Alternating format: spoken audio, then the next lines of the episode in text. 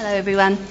This is the Sustaining Innovation Panel, and the purpose of the session is to follow on from the presentation this morning that, that Kay made and um, go a bit deeper in terms of what organisations have done. The session will go for 45 minutes, so it's 45 minutes to wine o'clock. Calibrate your watches. Um, I'm going to introduce the panel very briefly and ask them to share their initial responses to the seven factors, which we just lost some for some reason that were.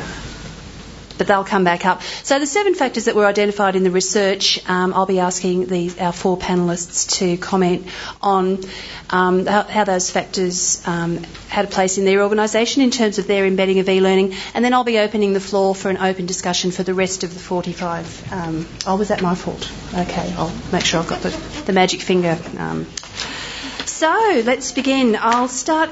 You met Kay Bowman this morning. She's one of the authors of the um, Sustaining E-Learning research that was undertaken in 2010 um, through the Australian Flexible Learning Framework. And the purpose of that was to look at what are the factors, and it was through the eyes of and, and through the practices of various funded projects through the years and, and different activities. Um, I'll get people to put their hands up when I name them. Janelle Morris is the training coordinator at Southern IML Pathology Training, which is a regional enterprise RTO based in Wollongong on the south coast.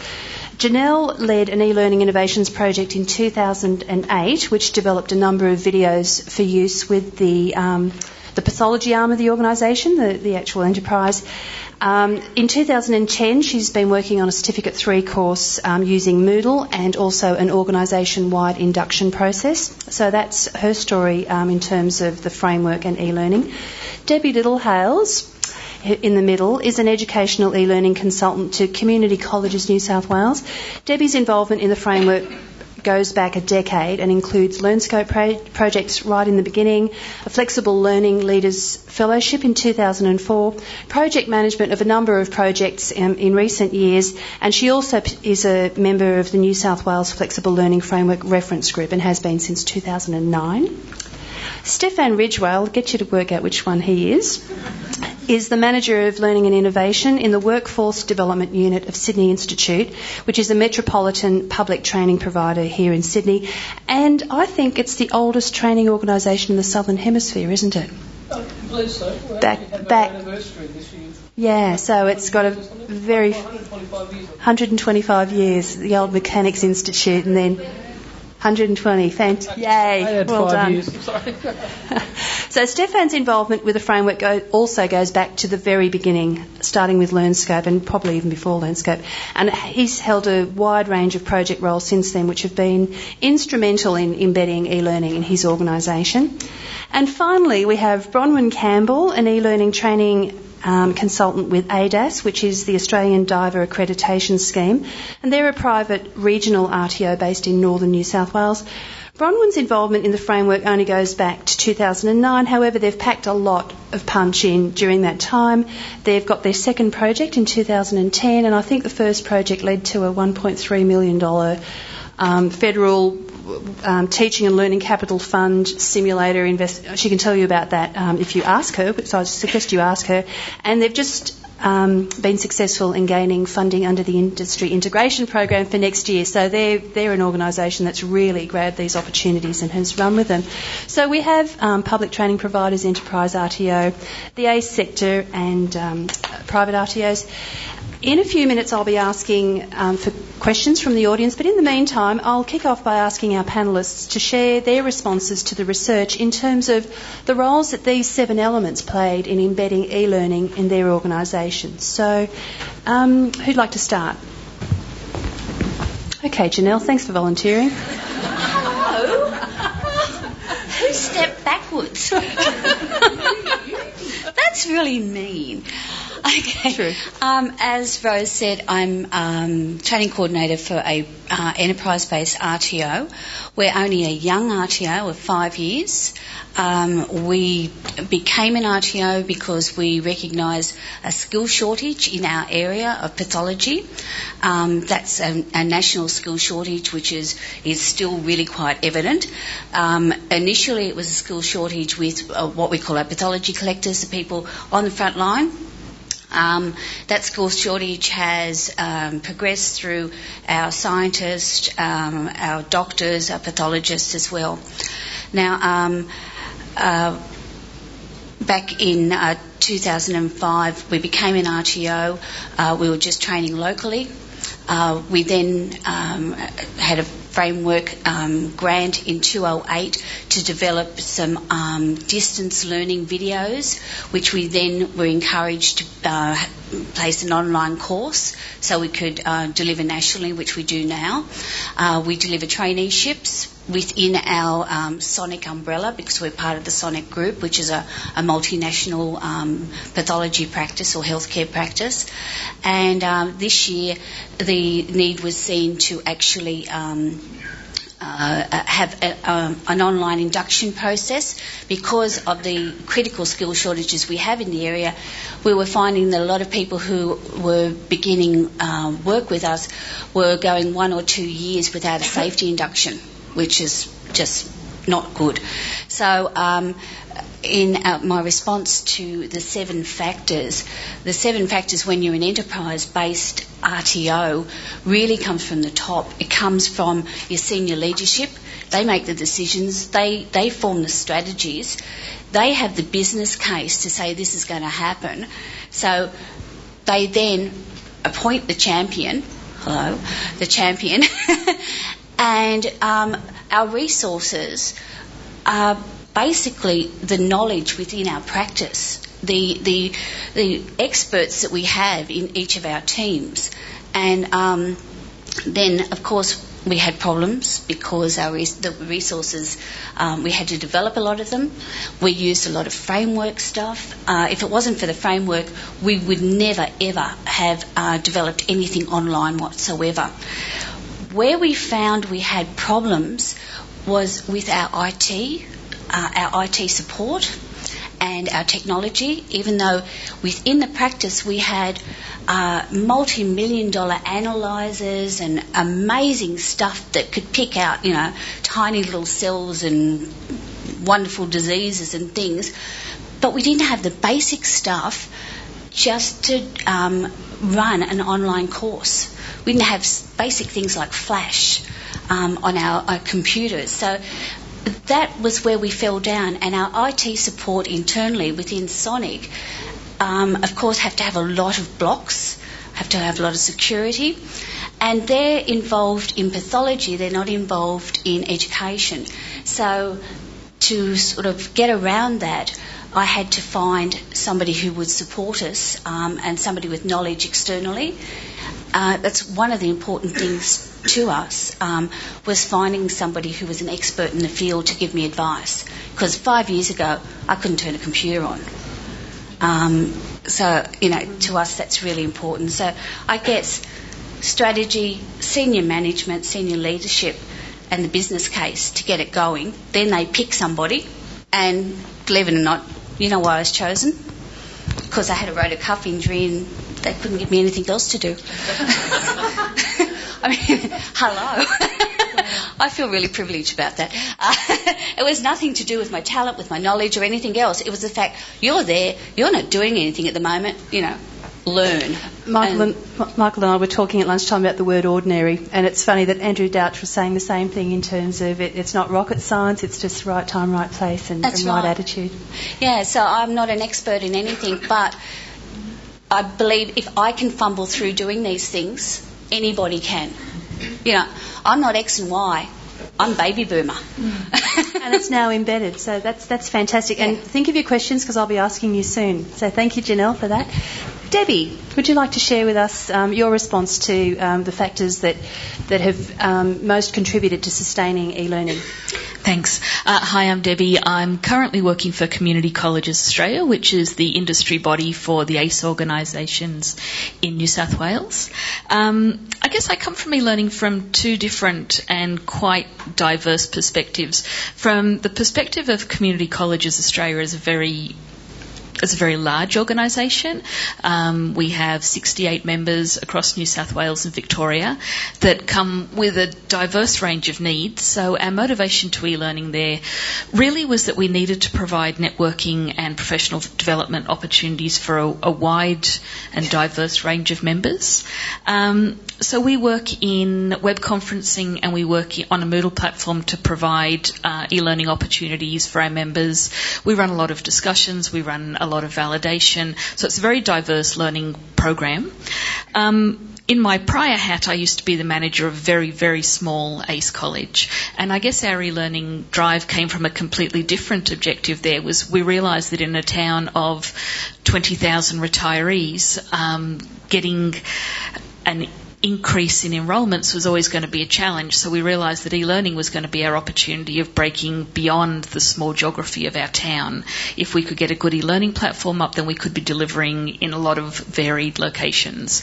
So within a year of us starting an e-learning program, we were delivering in in WA um, and in Northern Territory. So that was a completely different motivation.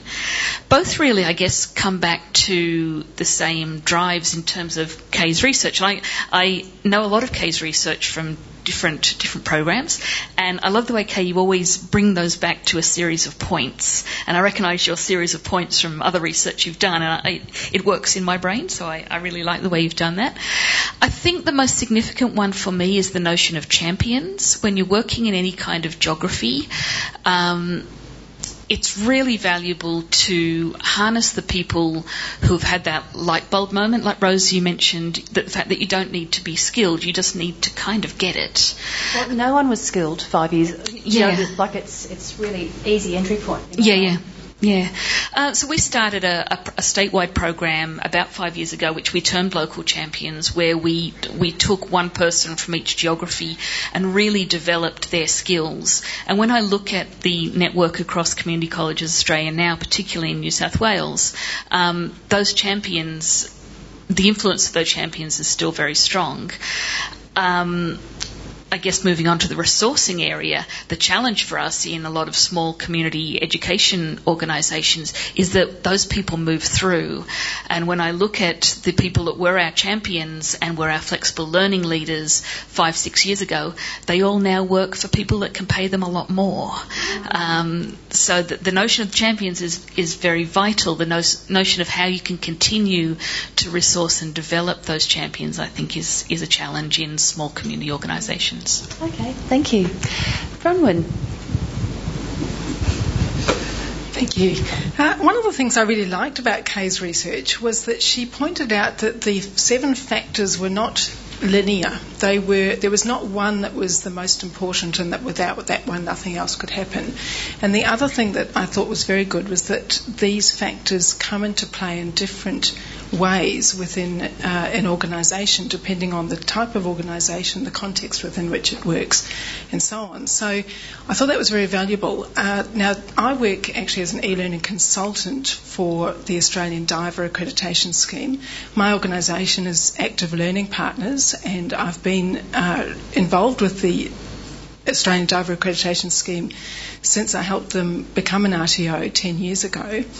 And I've been very fortunate in that we've maintained a very good relationship all the way through. And one of the things that we started with was the champions and senior leadership support.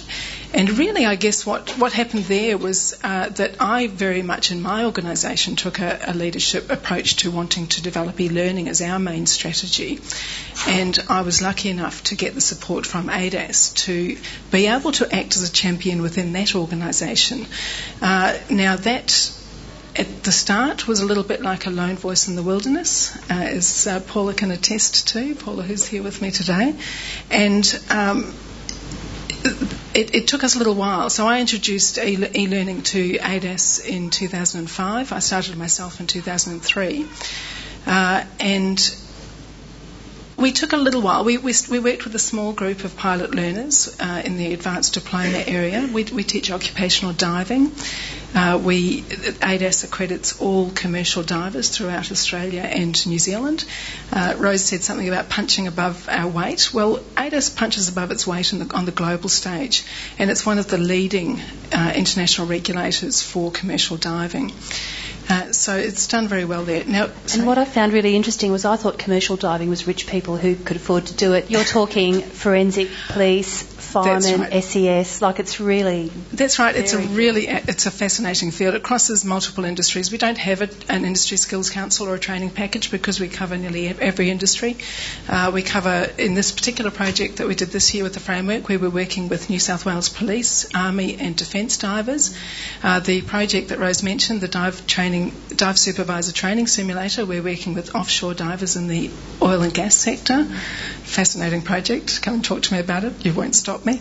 Uh, and then we also work with aquaculture divers, scientific divers. Our oldest diver on our books is an 83 year old female scientific diver, which we're very proud of.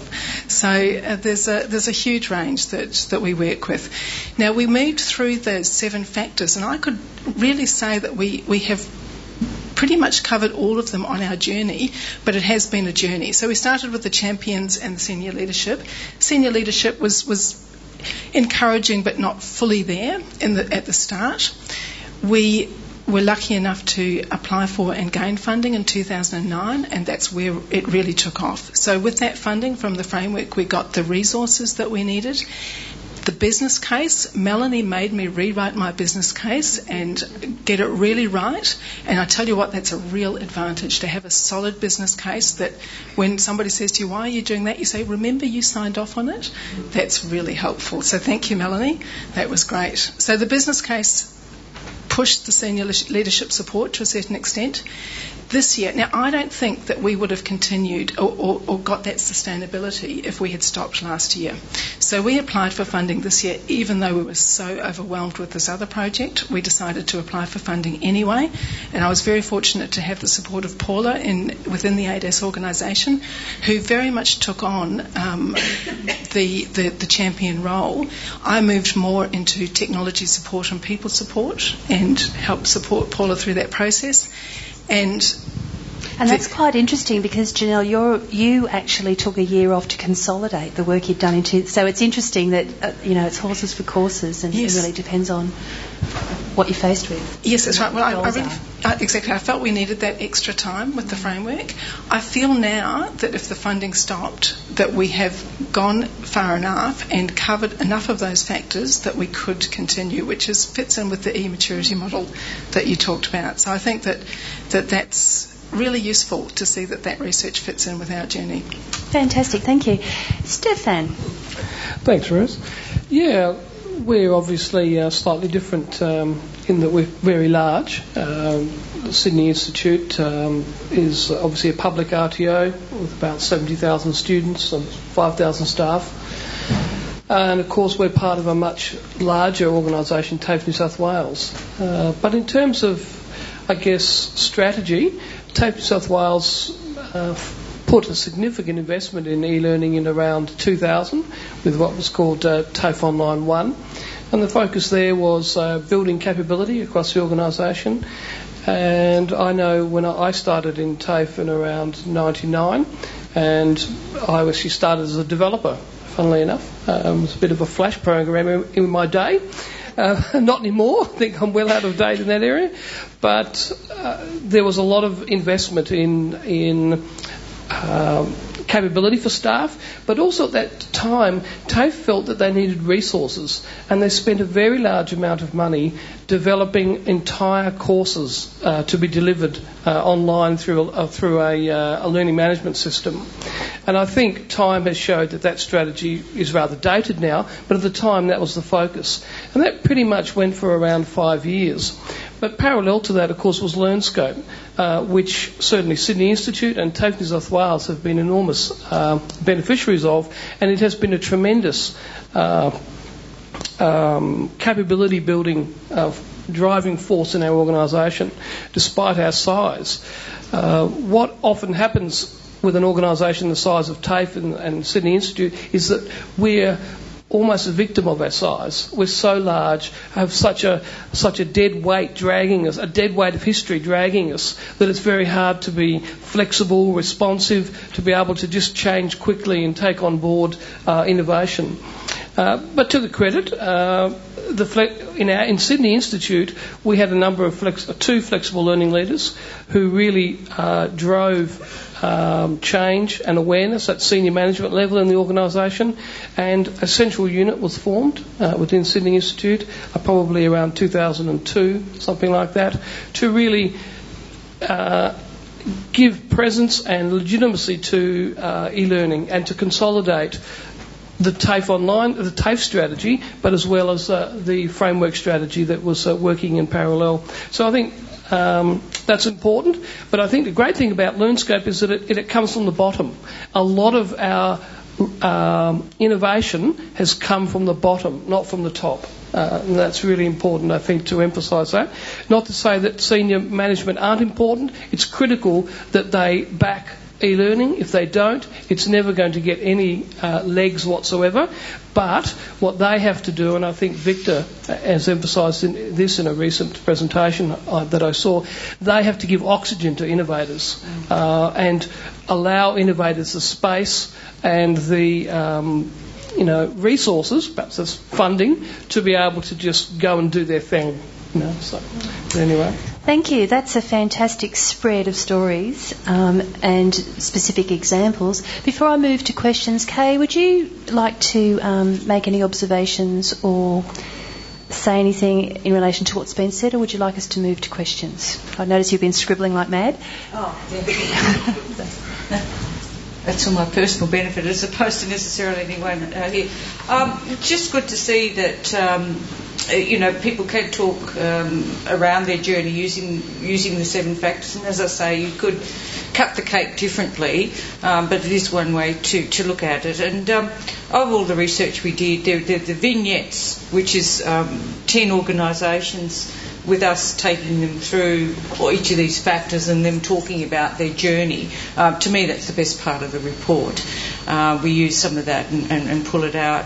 Um, I I agree about this uh, bottom up versus, you know, the top down versus the bottom up and, and the giving of oxygen um, to, to, to, to people to, to, to have the scope. And we heard that this morning that, you know, Andrew was given half time.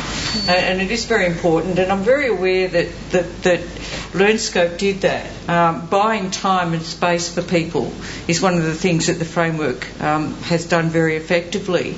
Um, and, and somehow that needs to be translated into the institution and somehow with the existing resources, whether, whether it's a matter of everyone doing another 20% of the work to give one person some time off. Um, because I, I, am aware that you know it's very hard to, to get that extra time, but it is pretty important to try and find it. But the main point I want to write, uh, say right now is, is, something that Bronwyn um, uh, actually said, um, and, and, and, and that is that, um, and, and necessarily um, the framework, you know, to, to get your money each year. By the time you've got it, it's, it, it's April, May, um, and you get started on your project, and it, it is a galloping pace. Um, and, and, I was involved in the evaluation of the community engagement projects that ran through 2005 to 2007. Uh, and it's stunning, as, as, I've even heard today um, in the, the sessions I, have gone to. It's stunning how much everyone can, can, can do. But I do take the point, and it's exactly what Byron Bay Community College uh, said to us, uh, who was one of the, uh, the 10 in the vignettes, that, that that gets you started, but then there is the embedding of that. Um, and uh, it's been said time and time again about whether there is a need for longer than a first year worth of funding. It could tail off. Um, to, to, give people that opportunity to, to really embed it. And I, I, just raised, we raised the issue of the, uh, if you look at the industry side of things, um, they did the business um, demonstration projects through 2005 to 2007 now that particular, this is outside your innovation programs. As you know, you can enhance learners through those, or you can do business and in um, RTO partnerships.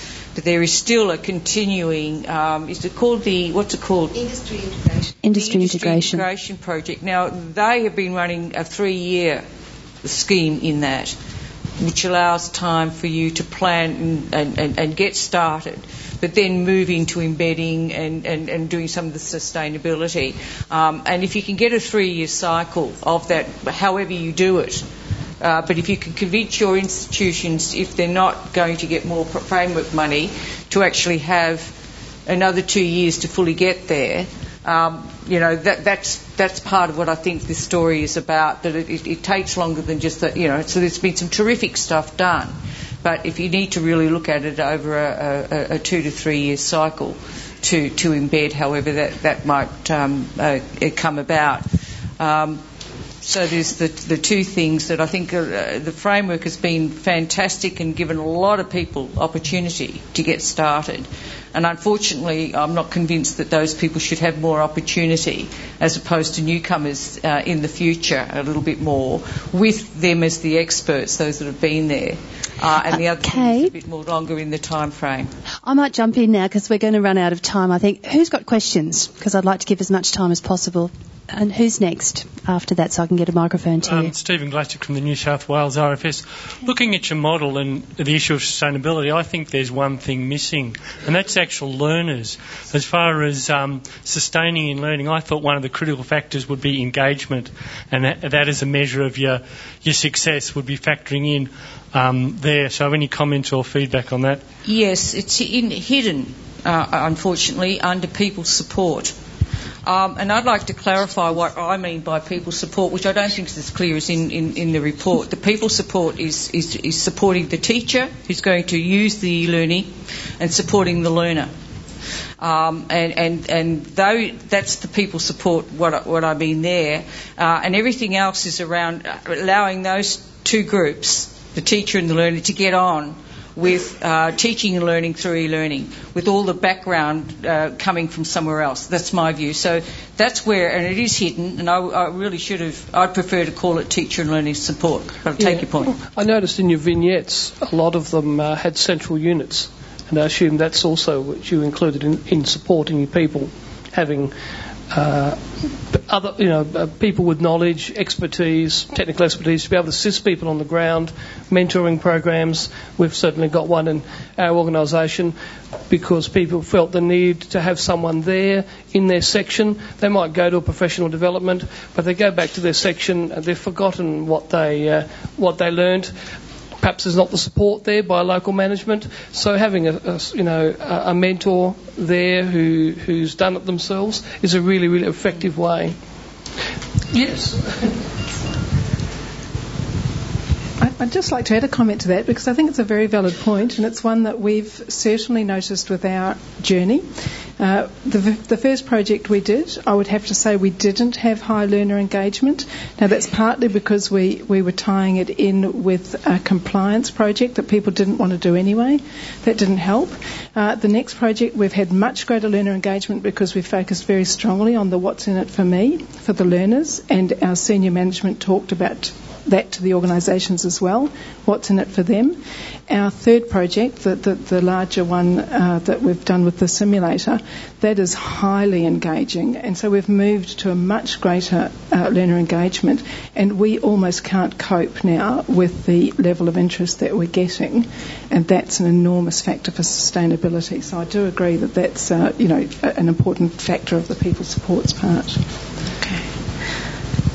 Just moving in a slightly different direction, but again looking at that as very uh, valid for an organisation. Um, but I, I, see another layer that the framework has certainly provided, and that if it's not there in the future, and perhaps that's where the framework can continue to support and build, I think we would still fall down in our organisations, and that's the networking layer. So this is looking at what you're doing, pulling all those seven elements together. Yes, it might really look good. But um, I'm now, sorry, Dot Waterhouse, I'm with the Office of State Revenue. And what we've now found to maintain that without funding, particularly, is we're now uh, setting up our own networks within organisations that have a similar focus to us. Mm. And thank goodness for the ongoing uh, framework offers of um, networking events online that don't cost any money, really, very little time of staff because they don't have to travel. So mm. I, I see perhaps, yes, we should be doing this to sustain ourselves, but I would hope. I, I, still don't think it would be successful without the networking opportunities. Oh, I absolutely agree. and in fact, um, in the BECTA work from overseas, they, they had um, partnerships, networking, uh, as one of their factors at one stage, uh, and they took it out. Um, and because there's two ways of looking at it, uh, and it's embedded in here because part of your model is how much you're getting from external stimuli, and everyone's here, and this is part of the the the, the actual um, learning how to do the people support, or learning about the um, the, the, technology one, which is about resource development as, as well as um, you know the the more uh, other sorts of infrastructure. So if you see it as how do we obtain all these things, and you know that some of them you obtain through partnerships and networking, external as as well as internal, and where you get your combinations from. We've got Robert sitting here, external working, you know, person working with internal. Um, so yes, it's another element of, of, the framework, and which I'd need to explain better. That embedded in there is that you can have external or internal networking and partnerships to achieve these these particular factors. Yeah, I think yeah. I mean, network collaboration too. I think, and you know, given recent work around the importance of collaboration and collaborative uh, knowledge creation, I think perhaps it could even be worthy of a seventh, a seventh, uh, an eighth um, pillar, as it were, for, for as a driver. Mm. Um, Janelle and Debbie, I'd love to hear from you in terms of the um, engagement and and um, involvement from your ACE colleges as well as your em- enterprise employees. From the perspective of e-learning, um, I think ACE colleges just do the most fantastic job in being very small, very, very time poor, often under resourced organisations that really, really do. I mean, we've thrown the punching above your weight sort of phrase around a lot. Um, but I think they really do a fantastic job of being very innovative, largely because they're so very connected to their communities and um, I think that really adds a great strength to what our colleges are able to do. But I think just I wanted to pick up on the, the networking point there that again, because a lot of the colleges tend to be fairly small, fairly small staffed, I think the networking is an incredibly valuable uh, issue because we do tend to become a little bit introspective just because you live and you work locally. Um, and I know I've always really valued these events because it's the opportunity for you to work with TAFE, work with enterprise RTOs, work with private RTOs on, on equal footing rather than that sort of maybe natural local competition that, that might happen at times. So I think um, projects like this are really, really valuable for that networking. And being in small rural organizations organisations, particularly, you have to have that wider that wider spread, and that's where I think e-learning really provides a great platform, both professionally for staff as well as um, with students. Yeah, I agree. Um, as I said before, without the framework, we would never have gone to step one. The the first lot of funding that we applied for, I came in absolutely no knowledge at all, no base knowledge at all but by being able to um, to uh, get onto the onto the uh, net and um, access resources, people's past projects and things. And it was a very private thing for me because I didn't have that network to start with. I didn't know anybody in the vet sector. I was I was a nurse who um, worked for a pathology practice, and I was a hands-on person. Now I'm a training coordinator. I'm no longer a nurse. But for me to be able to access resources and find out what other people were doing and how they were doing it, and being able to contact them and be able to be, uh, it was an ongoing learning process for me. Now, what we've done is we've gone a step further, and instead of just me being the person that knows what's going on about e-learning in the practice, um, we've now taken it a step further and we're uh, training our team leaders, our departmental team leaders, to be the champions, if you must use that word, uh, in their own areas. So they're learning how to, it's a Moodle platform we've got, they're learning how to put their own uh, expert content into Moodle. Um, initially, uh, we couldn't find a volunteer. Senior management picked the volunteers. um, and that was the only way they come forward. Since then, you know, from our pilot group of four, we've got eight.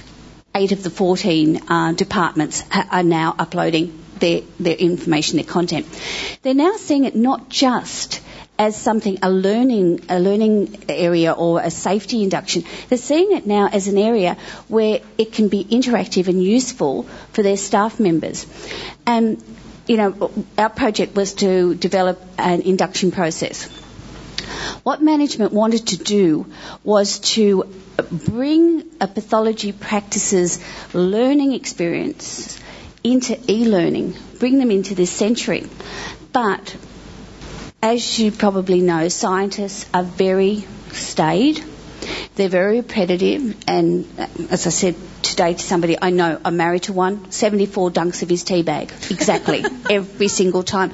Everything is exactly the same every single day. He does the same things to get the same same results, and that's how how it happens. Now, what these people are finding is that if they use an e-learning platform, it's saving them time. You know, we would get at home, he's a scientist, uh, we would get at home uh, 10 phone calls, you know, in an evening or a weekend, whatever, troubleshooting. Okay, what do you do? You put troubleshooting guides in their departmental areas. So instead of the, the on-call people having to ring, they can bring it up. And then that will give them a link to something else that'll tell them the information they've got. And these people are suddenly saying, do you know, wasn't that stupid? You know, yeah, that wasn't a bad idea. And it's becoming infectious. But not only infectious with these staid people, the first day that anybody ever sets foot in the practice, they do an online induction, the general one. Then they have three months to do their departmental one. So from day one, the first impression that people have of the practice is e-learning. Then they know where they can get their resources. With natural attrition, I mean, I'll, I'll probably be retired by the time it happens, but everybody will go directly to the e-learning source for all of their resources. And that's what we want to achieve. It's fantastic. More questions. I noticed um, when Andrew got you to put your hands up, there's a lot of newbies. What questions do you have in terms of? Um, oh, here we go. And put your hands up if you want to be next, so I can bring you the microphone. Um, I'm, I'm, not going to talk uh, fr- from that perspective, but I was just following on from the e-champions and, and, the comments I think that you made about the difficulty of maintaining e-champions, and and I want to refer to the Jasinski report that you mentioned this morning, and I think she identified that actually often we use the innovators or the early adopters as e-champions, and actually we should be using the early majority because the innovators move on, they get bored. And so you've sort of, we were a bit stuck with that idea. I thought it was a really interesting idea, and I'm just asking for your feedback about that. But I thought it was an interesting idea because, you know, that was a bit of a light glove for me, that we do tend to uh, put people in there that are enthusiastic, but in fact they, they want to move on pretty quick as well. So I'll just put that out there for discussion. Yeah, I'll, I'll make a comment on that because uh, that was probably one of my issues, and, and Paula can probably remember quite a few meetings where one of the tro- problems I had was as an early adopter, I was so enthusiastic about all the things that could be done that I was putting up Moodle sites and, and wiki sites and all sorts of things and saying, look what we can do and it was overwhelming. People couldn't cope with that much information, and I had people saying, Bronwyn, we're not like you. Uh, and one of the key success factors for me was being almost forced by a, a, member of our team to to really simplify things down to a much you know man, more manageable chunk and that really helped. So, so early early adopters can need to be to a certain extent tempered by those who understand the, the early majority. And you're right, you, we do get bored, we do want to move on, and I'm thrilled that the ADAS staff are now capable of sustaining this because it means I can move on to new projects. So it, it is true. I think I can add to that because, yeah, initially I was so excited by all these wonderful things out there.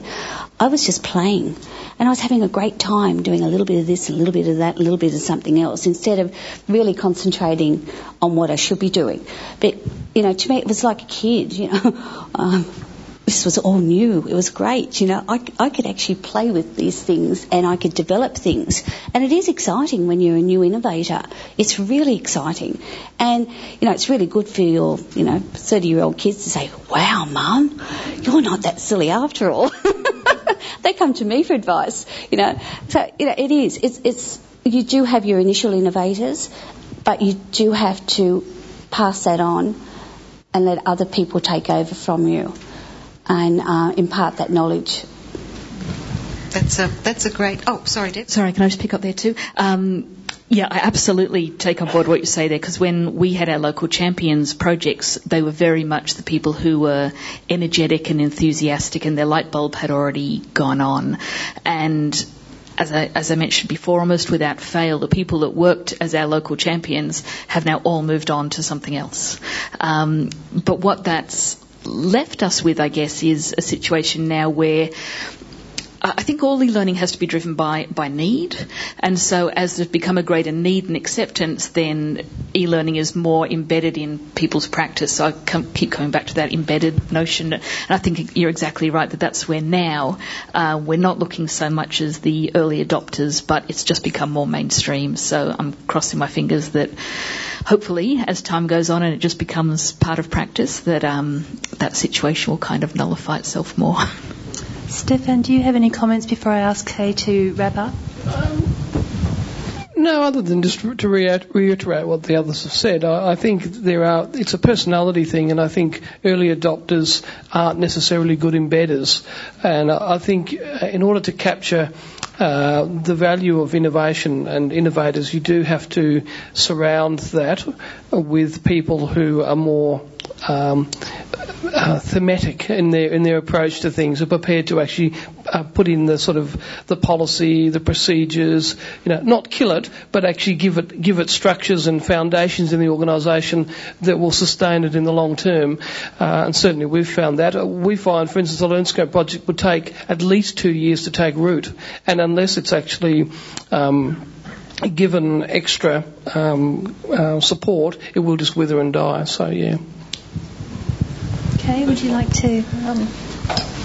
I do have another opportunity tomorrow, but um, uh, just on your point, um, this thing uh, uh, uh, about the strategy I talked about, it is about this gradual, progressive, strategic, as you say, uh, approach to it all. Of, uh, but the other thing is, um, Tabor College were interesting because um, they had one person and, and, and, and got started and she went immediately to beyond the early adopters.